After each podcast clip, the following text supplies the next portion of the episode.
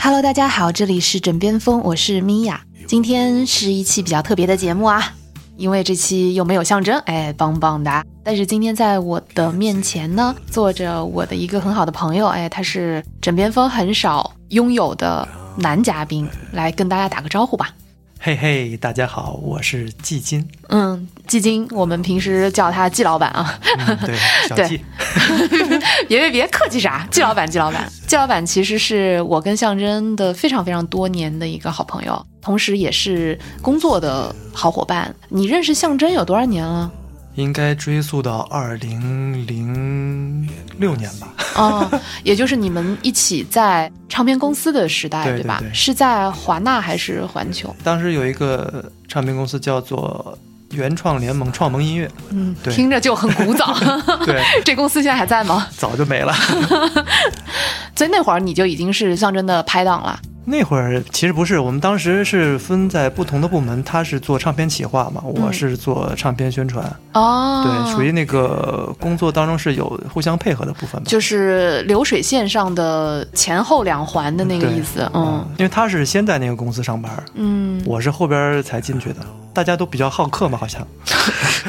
我到那儿第一天中午，他们就叫我一块儿吃中午吃饭。嗯当时象征就问我说：“哎，你们家是哪儿的？”我说：“我们家可能你不知道，是一个小城市，嗯江苏连云港。”我说：“啊，连云港，我就是连云港的。啊，所以是老乡见老乡的状况。嗯，啊对。然后一聊发现我们两人家就隔着几百米，在连云港。哦，真的呀？对，哦，嗯，很近。哇，那挺巧的。我觉得你们连云港人很扎堆儿啊。比如说什么王涛啊，什么，就大家都在这个文艺圈儿混饭吃，是吧？对，这不巧了吗？这不是？对，然后就是你们俩就一起在音乐行业里面去到了好几个公司，对，也一起做曹方，对吧？对对对。嗯嗯嗯，那会儿我们在这个创盟音乐，这这个公司不是倒闭了吗？嗯我 们就分别去了不同的公司，然后后来象征去了华纳，嗯，然后因为他作为一个 team 的头嘛，然后开始组建自己的团队，当时他就问我说：“哎，愿不愿意加入啊？”嗯我说：“好啊，这个大公司必须得去一下嘛。然后就上了象征这条贼船，对，就再也没嗯下来过。对对对，我们也是借由象征认识，在我跟象征结婚那会儿，你还是我们的伴郎呢，对吧？对，当时印象深刻呀。啊，是吗？在那之前好像真没当过伴郎，所以我们俩结婚，你是初伴郎体验，应该是没怎么给别人当过伴郎啊。你你们那个是第肯定是第一回。哇！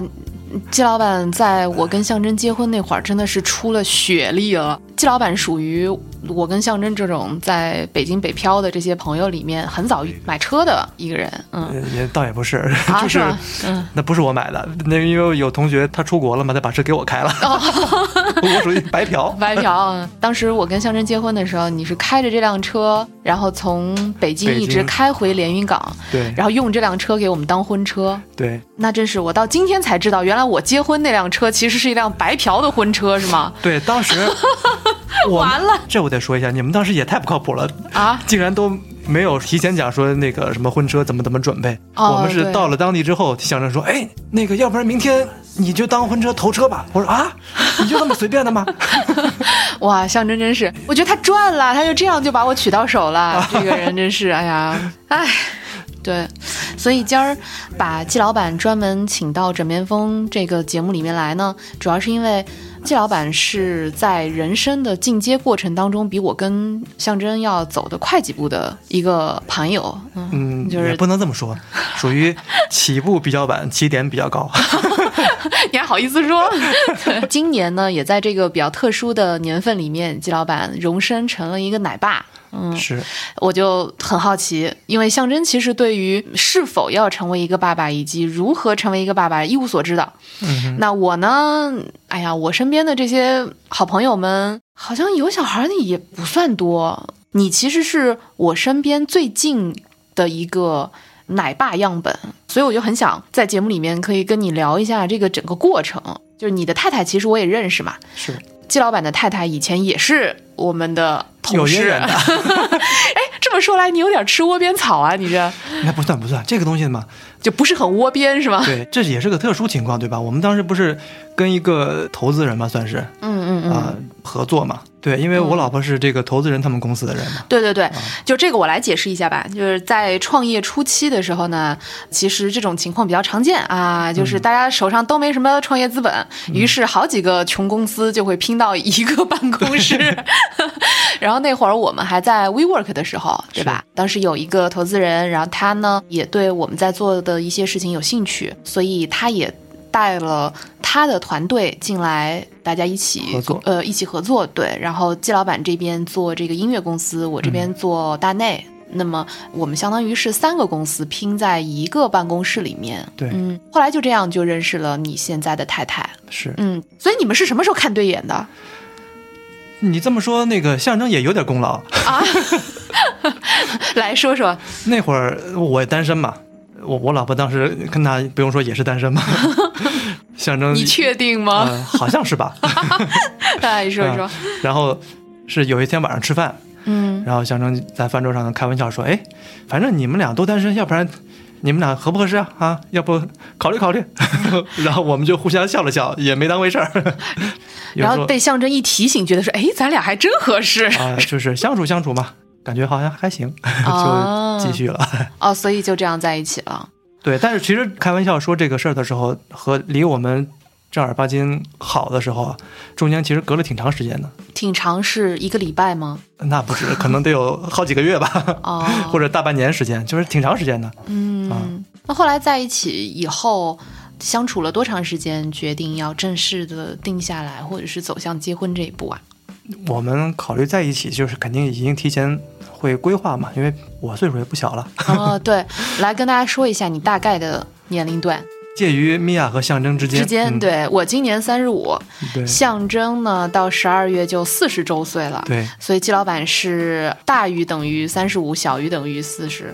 对的，嗯，那你太太是多大年纪？她九零年，哇，可以啊。那所以她应该没有那么着急，对不对？当时的那个年纪，他们家里边其实 反正也有点着急。嗯、也就是他的家庭还是挺希望他可以快点定对的下来。对的嗯，嗯，然后你们就顺利的在一起啦。就先见见家长呗。我觉得季老板虽然也是一个在音乐圈摸爬滚打的一个资深人士，但是你身上的那个气质就很干净，就属于那种非常像长辈喜欢的类型。啊、好像是，嗯，对，就就非常受这种年长的长辈呃喜欢。我觉得你在见家长这一幕里面应该是很占优势的，自我感觉还是比较比较良。好的。那会儿你不是也说吗？当时你跟象征结婚的时候，对，我当时去，然后是你的什么奶奶还是姥姥什么，嗯，还听我唱歌，然后说：“哎，这小伙子不错啊。对对对，哇，你你们都难以想象，就是季老板作为一个伴娘，简直在我们家的亲伴 哦伴，作为一个伴郎，简直在我们家的亲戚里面红透了。我靠，都说哎，这小伙子有没有女朋友啊？然后说哎，你们这个伴郎不错，因为季老板会唱美声，在我跟象征的婚礼上面唱了一首费加罗的婚礼，完全征服了我的外婆奶奶，就这个级别的年长女性。嗯，为了挑选这首歌，我还煞费了一番苦心，啊，是吗？因为这首歌的名字叫《再不要去做情郎》，这是送给象征的歌。真的呀，好的，唱得好，不错不错。嗯，那然后你就去见家长了，然后后来你们就结婚了。你们是去年，对，去年一九年，一九年六月，呃，这个其实进展还算挺快的。嗯，一九年六月二十八号，哎，一九年六月二十八号，对那六月二十八号是《枕边风》这个节目的生辰呀，啊，真的啊，真的，真的，真的，真的，这不巧了吗？这不是对？对对，这跟我们有缘。然后你们结完婚以后就决定要宝宝吗？还是其实在这之前啊，嗯呃，我们自己想过，包括父母也跟我们商量过嗯啊，说你们想要先要孩子呢，还是再工作工作再要孩子？嗯当时想法是我都可以，嗯，然后我老婆那边呢觉得要不先要孩子也行，因为女性岁数大的话，可能生孩子也稍微、呃会辛苦一些对，啊会辛苦一些。嗯所以那要不就先生了，生了之后再说。比如说你以后要换工作啊什么的，可能倒是也好点。这一点在中国社会上，可能就是女性，如果你是一个就是已婚的未生育的，嗯，好像是在所有人群里边是最不好找工作的。哦，是吗？对，因为嗯虽然说不允许问你的这个情况的嘛，嗯，但是呢，其实很多公司他都会问，你又不能说那个骗人家嘛，别人一问你是一个已婚了，但是还没生孩子，他会默认为你会在工作期间要去生育。对对对、嗯啊，这哇点，一下就说到特别现实的问题。是，嗯所以当时呢就想着那不行就先生了吧，嗯嗯，所以就就这么着了。所以你老婆也 OK，因为嗯前提得是你们夫妻二人都喜欢孩子，嗯嗯，对，嗯所以嗯在这个前提之下，这些才好商量。明白。因为你太太我也一起工作过嘛，而且她又是做跟市场相关的工作。其实嗯我现在回头来看哦，做这种市场啊或者公关啊、品牌啊这样的工作的女性，其实职业晋升的轨迹是在前半段比较平缓的。也就是你会一直做，比如说市场助理啊，然后你可能从助理开始，慢慢慢慢慢慢到了经理或者资深经理之后，然后他就会有一个比较陡峭的晋升通道，也就是你可能下一步就到副总监、总监，然后再往上就晋升的很快的那种，往往就是在这个时间节点上，正好就是你二十七八岁。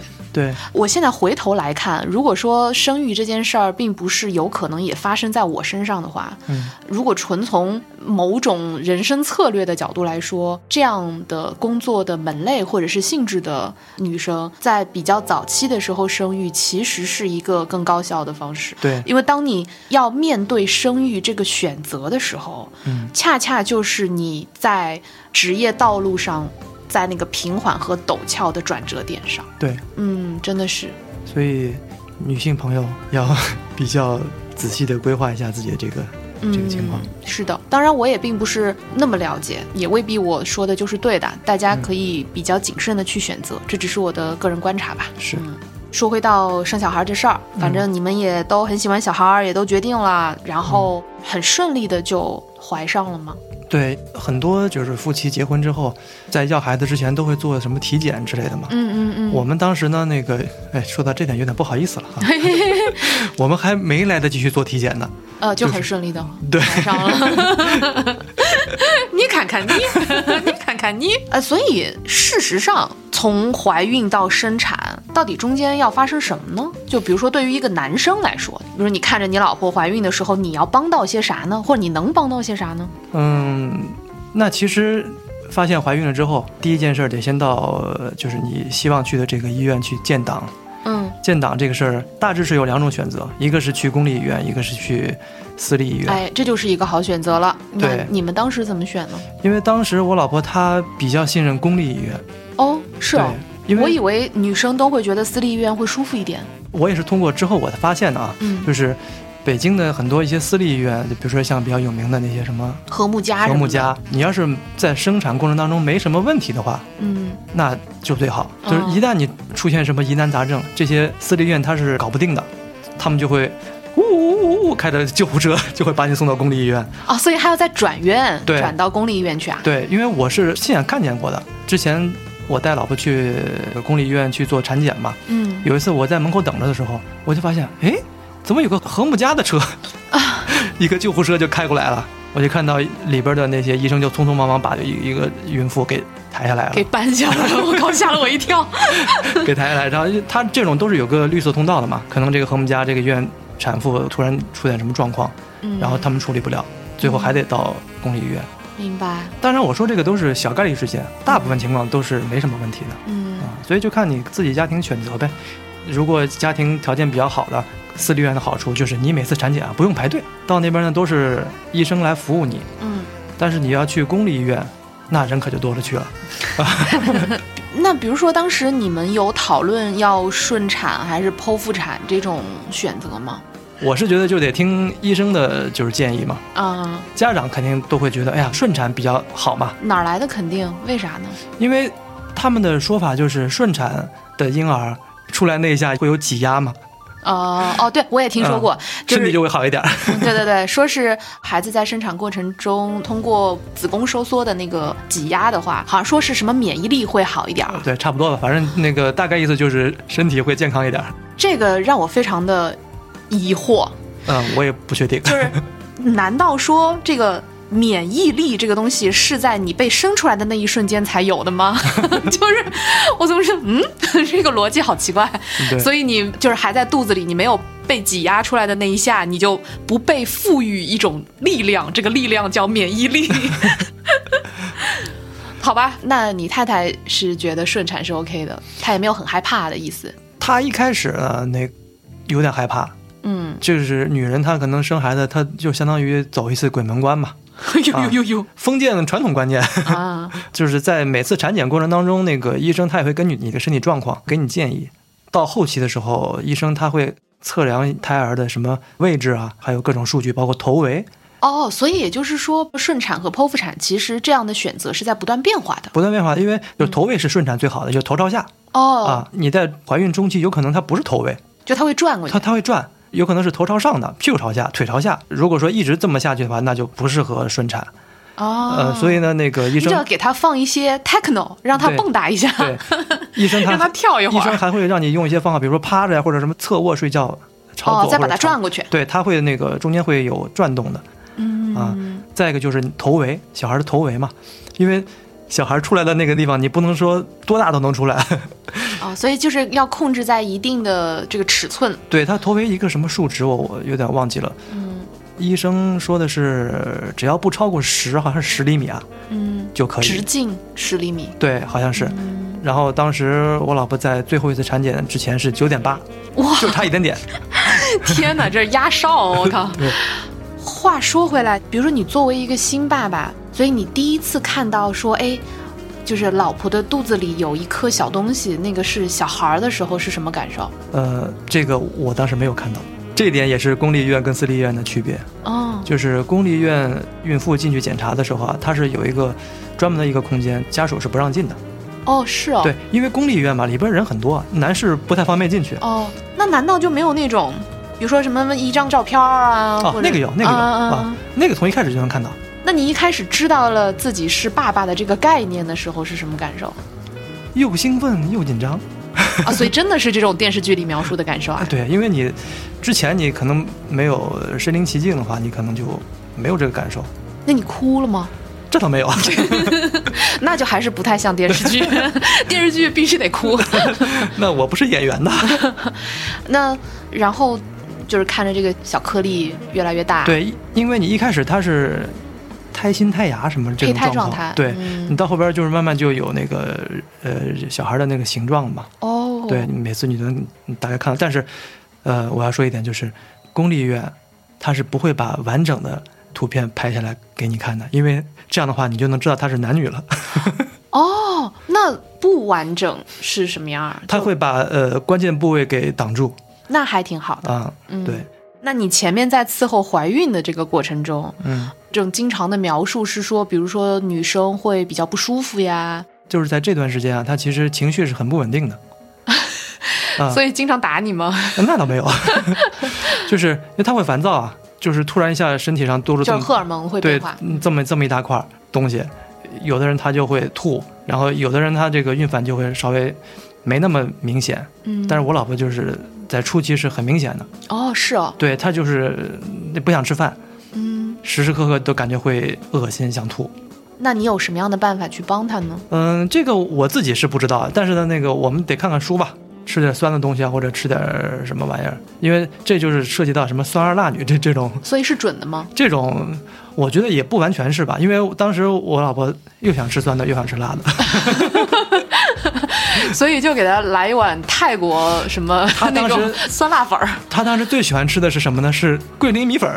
啊，真的，对，因为桂林米粉里边有点那个什么酸笋，还有点辣，对吧？哦又酸又辣嗯啊，特别难受的时候，就是想要吐这种难受的时候呢，他当时想吃点话梅或者是柚子这种东西，啊，这样就能帮他减轻。有的孕妇她是从怀孕到出生都没有这种反应，有的孕妇比较倒霉，就从怀孕第一天到生下来为止，就一直会对，这十个月就一直这样的。哇，比如说作为在太太怀孕期间的丈夫，你需要以什么频次陪她去医院做检查，还是？呃，对，前期大概是每一个月去一次，你嗯到后边儿多少周以后，可能二十几周以后就要每半个月去一次。临产前一一个月还是一个半月就要每周去一次，临到最后最后，基本上要每周去两次哇，嗯。每一次你都准点准时参加吗？对，每次都去呗。工作可能可以稍微挪一挪时间，但是这个还是比较重要的。嗯，我现在其实还挺感慨的，因为我是看着季老板从单身到结婚，到现在成为一个爸爸。怎么说呢？就是当年也是一个自由的灵魂。你现在在说这些过程的时候，就是眼神里面全都是对于太太的这个依恋和宠爱。哇，真的是，我觉得嗯、那个时候就是女生在怀孕期间，她们情绪不稳定嘛，嗯你还不能气她，就是干啥事儿都得顺着她来。嗯，不过你比较好的一点是，毕竟在文娱行业里面，相对来说时间还是比较自由的。对，嗯，这点也算是幸运的。可能原本你有很多的出差的安排，嗯因为比如说有你们自家的艺人要去演出啊、巡演啊什么的，嗯你其实都是需要出差的嘛。对但在那段时间，你也为此排开了自己的工作，对对，特殊情况特殊对待一下吧。嗯，那最后在生产的那段时间，你们今年还正好赶上了疫情。嗯，我跟象征那会儿还被关在家里呢，突然之间就说：“哎呀，生了！”对，哇，因为这个呢，就是遇上了这种疫情嘛，医院里边做检查、嗯做产检，嗯最后去进产房去生孩子的时候，嗯，呃，家人是完全不能进去的。所以只能他一个人进去啊，对，因那为还挺害怕的吧？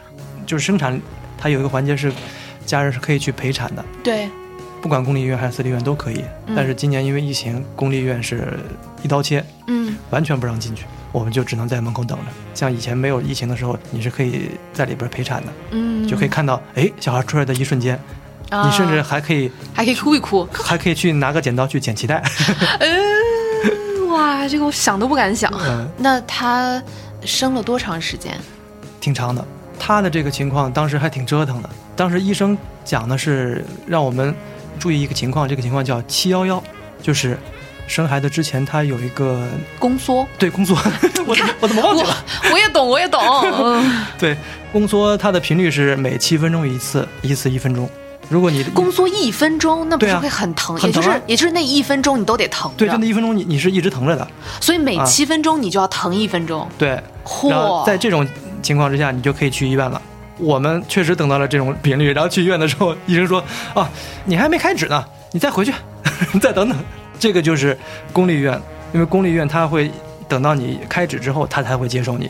我们嗯来来回回折腾了三天，三天，对，就是第一天是这种情况，然后去了回来了，然后第二天去还是这种情况，然后医生说你再回去吧，然后第三天终于才接收你们。对对对，我老婆当时也是下了下狠心，说，我除非是在家我疼的受不了了，我才去。然后确实在家疼的受不了了，第三天我们去了。也就是说，每七分钟疼一分钟的状态持续了三天。嗯、对，哇，就是那三天哇，天哪！我现在有点害怕。呃，当时那三天就是晚上是完全是基本上这种情况，白天有时候会稍微好一点，晚上这种情况我基本上那三天是没怎么睡觉的，因为那个我老婆睡不着觉，我在旁边你还有脸睡吗？是吧？我都不配睡了，是吧？呃对，我就陪着他呗。到第三天终于顺利入院，嗯，当天晚上好像是十一点左右吧，进的病房里边。嗯，出生是第二天早上七点四十五。所以生了八个小时。对，哇，等等等等等等等，我得缓五秒钟。哇，天哪，我这那个汗毛都竖起来了，我嗯太害怕了。是他他都要这么长时间，你除非这个人他可能身体比较特殊什么的，能生得很快。我以前有过一个同事，嗯当时我还在 GQ，那会儿我还特别年轻。我有一个同事，他比我大一些，他平时看着也是柔柔弱弱的一个人，嗯，他就怀孕了，然后说要生产了，好像前一会儿还在我们的工作群里面给我们发消息，嗯，然后说啊，我先不说了，我要生孩子了。然后过了一会儿，大概半个多小时，他就又开始回消息了，说我生好了。你看看，跟玩似的。对，但是你看到他，他也并不是像人家说的那种，比如说骨架很大或者是什么，但是他好像是会练瑜伽什么的，所以啊可能比较柔软。对，这个呢，就是也跟你的这个体质有关。嗯我们在生之前，医生呢当时就讲说，在临生产之前，特指孕妇嗯最好是每天能够多走走。你虽然说身体行动不便，但是呢，如果你越不动，你到时候生生孩子可能越困越困难最好保持走个几千步什么之类的。嗯但是好死不死，那段时间是疫情，啊，疫情对，不让出门儿，不敢出门儿，所以没办法，只能在家坐着了，躺着了。哇，也就是在家里走走吧。那会儿从房子的最东边走到最西边，来回走个三百多个来回吧。那那会儿关在家里的时候，就你们俩吗？还是会有爸妈一起？我爸我妈那会儿儿也来了，他在疫情之前来的，幸亏也是在疫情之前来的，要不然想来都来不了。对，所以还算是不幸中的万幸了。对不然的话，你一个人可能还未必照顾得过来。嗯，对，嗯，那会儿你们去生产的时候，公立医院的产妇人多吗？不少。因为我们感觉，甭管有没有疫情，产妇数量是不太会少的。对该那会儿出来的孩子还是得出来，是吧？对，嗯。啊、那小孩出生的时候，你第一眼看到他的时候是什么感觉？呃，第一眼看上去好小啊。哎，跟你想象的一样吗？嗯，怎么说呢？跟我想象的不太一样，因为我也没见过刚出生的小孩儿。我感觉小孩应该会稍微大一点吧，结果那个小孩出来那么小。有多小？你比划一下。呃，当时的数据是五十厘米嘛，就是从头到脚。五十厘米，比如说我们现在桌上有一瓶红酒瓶，嗯。有一个七百五十毫升的红酒，所以差不多跟这个瓶子比这稍微长一点吧，这个瓶子估计得有个四十厘米左右高，是不是？要比这再长一点儿。对对，长一点。那宽呢？有这个红酒瓶的瓶底那么大，那么宽吗？就头比它稍微大一点点吧，感觉。哦，所以其实也就是这么一瓶酒这么多一点点儿。对因为我当时抱在手里边的时候，它那个头，我这手就刚好能罩住。能够 hold 住它。对对对对对，嗯，啊、哇，那还挺小的，对，就这么个小东西，疼了三天。不好意思当时，生出来之前嘛，我是头一天夜里边十一点坐在那个门口等着，我也不知道什么时候能生出来。嗯，当天同时还有很多那个家人在门口等了嘛。所以好多组都在生。对对对，我就看有些应该是准爸爸嘛，嗯他们就在产房门口来回踱步，坐立不安的样子。我当时倒还行，没有说坐立不安，我就稳如泰山的坐着。我就想，哎，他们这帮人怎么那么紧张啊？我好像还可以嘛。嗯，他门口因为有一个显示屏，显示屏会显示就是这个人他马上就要生了，就是开几指，开几指就要就要生了嘛。哦，所以会有一个显示屏，啊对不断的告诉你说现在里头是什么情况。对对对，算是一个文字直播吧。哦啊，，他就会告诉你那个，这个有点好笑 你开几指？比如说那个你你看他开十指了，马上就要生了，哦，但是你前面很有可能就是等着，比如说才开了一指、两指、三指，就是这种就早着呢。当时我老婆就是一直是开着一指，好几个小时也没变，我就到第二天早上，因为天都已经亮了，嗯坐了一夜了，嗯，中间也睡了好几觉，你你这个人真是，实在是困得不行了，五六点了吧那会儿，嗯，我一看，哎，好像开了七八指了吧，有动静了。我再一看，哎，变成十指了，哦，所以也就是它一旦开始开的话，就变就就变得很很快，就很快。嗯，呃，这个时候呢，我也坐立不安了。你也开始踱步，确实，我一开始还体会不到，但是到那个时候，我真的我坐不住了，在门口来回走，来回走，来回走，来回走，就等。很快，这边医生开门说：“哎，这个谁谁谁的家长，哦，已经取好名字了。不是，他说这个谁谁谁的那个家属，就是哦家属说说我老婆的名字啊啊，就说谁谁谁的家属，就喊名字。我说我在那儿，他就会让我签字儿，比如说签字儿，对我来重新捋一下啊，因为在老婆进产房之后嘛，医生会跟你讲说你不要走远，因为随时都会有情况发生嘛。因为这种情况发生的话，就会需要家属签字，嗯，所以当时那个医生特别强调说：“你不要到处跑啊。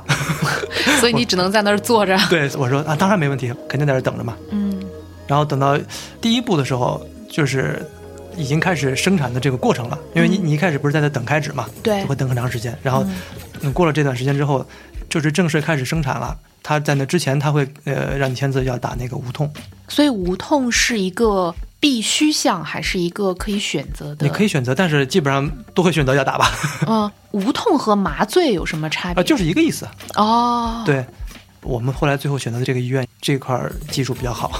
嗯，对。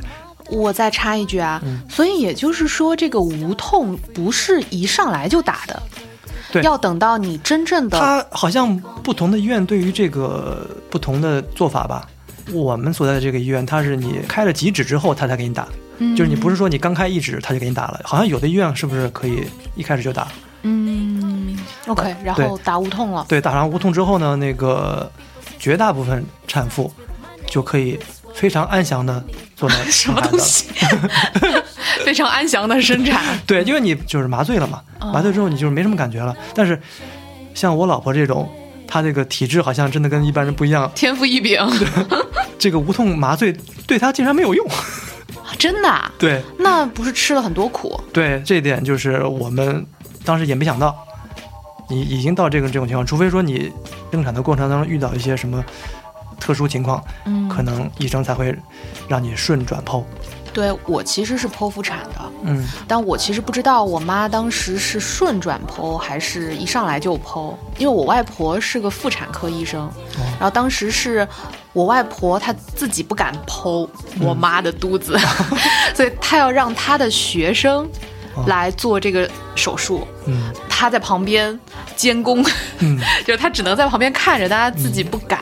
嗯，她怕手抖。对对对，然后呢，好像说是我妈体质比较弱，还是我早产了，总之就是有个什么原因嘛，就导致了我必须得要剖腹产。嗯。但是你看我这不是也挺健康的？嗯，？对啊，嗯就是在在里边其实是是挺难受的，嗯呃，相当难受。这个麻醉对你没有作用嘛，几乎疼得快失去知觉吧，而且那会儿他疼的就高血压，就是血压压突然高了，就是这点是我当时比较害怕的地方。一般情况啊，就是家属在门口基本上会被喊两次，嗯一次就是哎要打无痛了啊，第二次就是哎那个出生了，啊、几点几分出生，体重多少，身长多少，嗯。结果我在中间又多了一次，哦，就是医生咔把门打开，关键是他把我叫到门里头去了。刚才说的那两次，他都在门外就跟你说了，嗯。他把我拉进去了，把门关上了，跟我讲说，嗯，你老婆这个呃情况呢稍微有点麻烦，因为比较疼嘛，然后再加上呃当时孩子不怎么往外出，不想出来。嗯，对，他就跟我讲说，就是你老婆血压突然有点高，可能会需要用到产钳，产钳就是把小孩夹出来。就是会有一个钳子一样的东西。对，因为那个小孩可能不太往外出的话，你你你那个内力出不来，你只能靠外力啊。什么叫内小孩？那是你小孩 啊，那小孩儿，内小孩。对，因为他说那个实在不行就得用这个了。我说那我肯定听你们的专业的意见嘛，我就赶紧把字儿签了。那所以这个产前是会有安全风险。对，那个医生都会提前告诉你说，这个有可能啊会把小孩的，就是因为你夹到他头嘛，嗯，可能会有点皮外伤哦啊。他说这个没问题，必须要提前跟你讲嘛。对对对啊，嗯我说那没有办法，也只能这样嘛，嗯就是我听你们的这种专业意见。嗯，你签完字之后，他们就就去夹去了。对，但是呢，他说那个不一定用到，到时候看情况。嗯啊然后最后的情况呢，还真没用到哦啊，就是对，嗯，所以最后还好。然后呃，跟大家汇报一下，你们家小孩是男孩儿女孩儿，然后什么星座呗？男孩儿。当时出来之后，他就会报你的那个出生时间啊，嗯呃，就是身长、体重嗯这样。我当时听了，反正那段时间抱的小孩全是五十厘米，我也不知道他们是真的量还是假的量，反正就是就是全是五十厘米。然后体重就不同嘛，我们家的是六斤七两，六斤七两是属于比较标准的体对重，。比较标准，还不错。你只要不超过七八斤的，嗯这个顺产都是问题不大的嗯啊。对，我记得之前我们也有一位嘉宾，就是谦儿姐，对，然后他们家小孩儿生出来八斤多，对，我我记得好像是八斤六两还是八斤八两，反正就是就巨挺大的。一个小孩就是嗯对，七儿姐是抛的吧？哦，嗯，当时我们后来去看他们，都受苦了，对嗯，那他是什么星座呀？双鱼座，双鱼座，哎呀，一定是个渣男，开玩笑，开玩笑啊，嗯，双鱼座，嗯，可以吧？祝他幸福。嗯，谢谢。那你老婆在医院住了多久，然后才能出院回家？呃，在公立医院啊，一般不会超过三天，就是除非你是嗯剖宫产，哦，就是剖腹产，因为你那个有那个伤口缝合嘛，嗯所以时间长一点。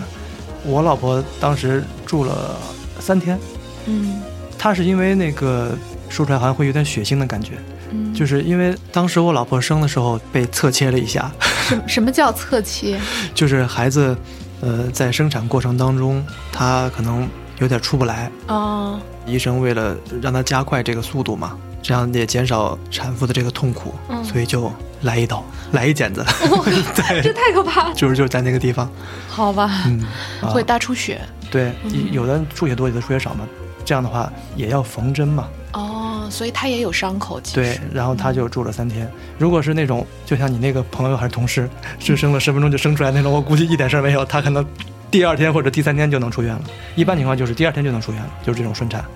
哇，啊，没有任何伤口的话，那小孩也是三天之后就抱回去了。对，抱回去了。出生之后会在医院里边打各种疫苗什么的，嗯，然后之后你就可以抱回家了。呃，那你们当时已经给小孩想好名字了吗？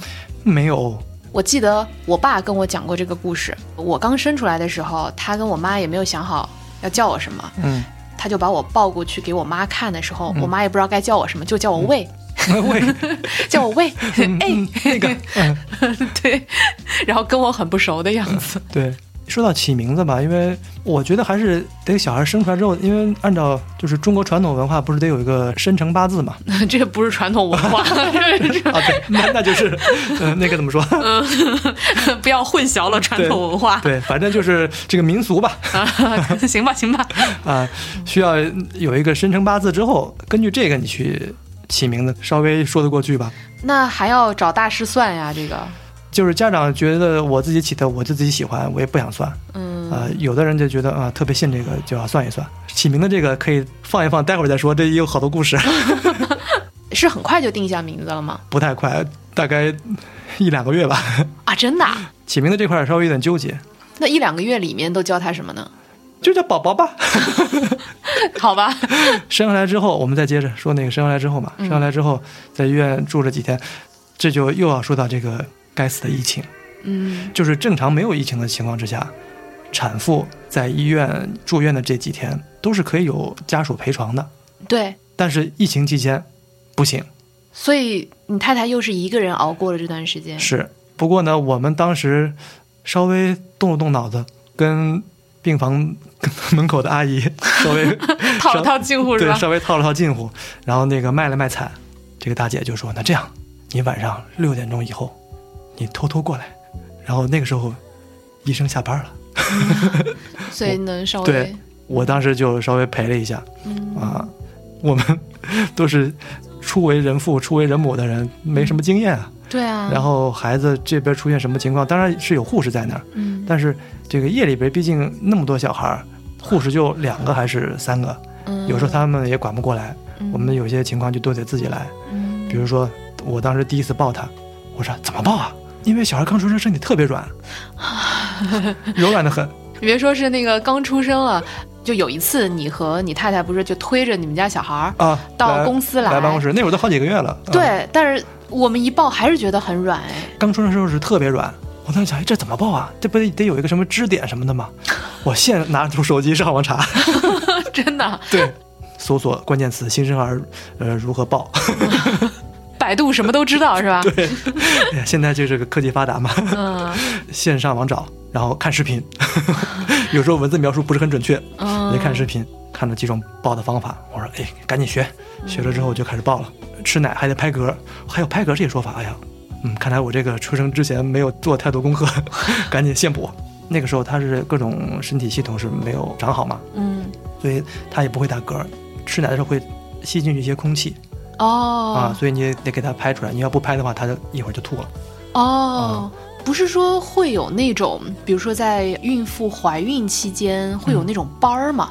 就是产妇和老公一起去上那种班儿，有他会教这些吗？呃，我没去啊，你看你 啊暴露了。暴露了 嗯，第一次我去了，就是你生产的这个医院，它就要组织孕妇上课。哦啊，我去了。后来还有一次是额外的一次，因为有什么事儿就没捞着去。当时是我妈和我老婆去的嗯，啊，你妈说这我都懂，我为什么要上这个课？她她也忘了，真的 就是我妈要温故知新是吗？对，因为你都过了好几十年了，行吧，行吧，很多事情都是现学包括当时怎么抱他，竖起来放在你的肩膀上给他拍嗝。我可能当时学的有点匆忙，嗯，我把那个孩子抱起来的时候呢，哎，小孩到九十度的时候，他就啪歪到一边了。小孩的脑袋就歪到一边了对，因。为他那个不像我们大人那个脖子会有这个支撑力嘛，他没有啊。给他抱到树的时候，啪一下栽到我的肩膀上了，我吓一跳，你以为他晕了是吧？怎么回事？后来真的是我自己琢磨出来的。嗯我说，哎，那这样的话，我是不是得把身体先前倾一下，嗯，让他的头先靠在我的肩膀上，你再竖起来。再直起来，这样就好了嘛？嗯哎，果然这样不错。后 后来再看的时候，就发现确实人家，呃，有些方法什么他都写了，就是，呃，家长可以先把身体先前倾，让他头先靠你的肩膀上，再抬起来，就不会出现我的 第一次那种情况了。所以你会看一些这种什么妈妈教学视频，什么网红妈妈后来看了一些经验吗？后来看了，之前确实没怎么看，之前也买了书了，嗯呃，但是呢，那会儿可能没看这么多吧，哦，啊，不是经常听说这种新手爸妈在刚嗯开始带小孩的时候，就是会很困，就因为要半夜起来。对，哎，怎么说呢？这一切都是拜这个该死的疫情所致。嗯，那个生孩子一般都会找个月嫂什么的嘛。对，当时呢，就是我老婆他们家舅姥姥嗯，是一个非常有经验的带孩子的高手。高手，对，民间高手。就是我老婆小时候就是她带大的，嗯她比较有经验。我们说，哎，那就请她来吧。嗯啊，她这个舅姥姥也特别热情，就说了，说到时候那个你们孩子生了，我过去帮你们带啊啊啊！我们说好，太好了，太好了，太好了，还省了钱了，月嫂可贵了嗯，啊对啊，月嫂不是听说要什么一万多啊！一万多那是最便宜的吧？啊？那基本上估计得得一万五，有的甚至两三万、四五万的都有完了，啊！真的，真的，真的，真的。当时那个我同学，他去年生的孩子，他找了一个月嫂，四十五天，工资是三万。啊！所以这个这么贵啊？这月嫂要如何上岗培训呢？不如我也去学习一下，让应聘一下吧。对，确实是一个很好的职业嘛。我觉得这样吧，我们其实刚刚也聊了很多了，聊了你跟你太太是怎么在一起的，然后怎么结婚的，你是怎么服侍孕妇的，以及怎么生出来的。嗯那么，我们不如先在这儿卡断一下，嗯，然后我们先快快的结束这一集，然后我们再另开一集，后面我们可以再具体的聊聊，当你成为一个新爸爸之后。有哪些东西要上手新学？要如何升级打怪，然后走出这个新爸爸的新手村？对，怎么样种种趣闻。对啊，包括起名字呀，对吧？怎么跟跑来带小孩的各种爸妈、丈母娘、嗯如何相处什么的？对嗯，我们在新一集再继续讲。好的，在节目的最后，不如给我们推荐一首音乐吧，胎教之类的歌。是，就是我儿子呢，当时在娘胎里的时候，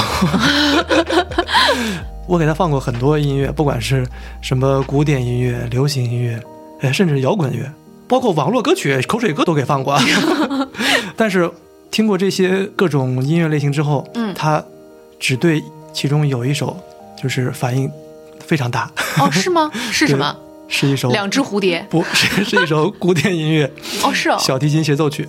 嗯，这个品味很高雅嘛。对，就是柴可夫斯基的 D 大调小提琴协奏曲第三乐章。哇，可以啊。这首曲子估计很多人也听过，嗯因为这个有一部电影，就是陈凯歌导演的电影叫《和你在一起》。嗯嗯嗯嗯嗯，里面就用到了对对对啊嗯，对，当时给他听第三乐章，他就是特别欢快。我们有一次去产检，因为当时需要孩子动一下，因为他好像需要那个测一个部位，然后嗯他就不动。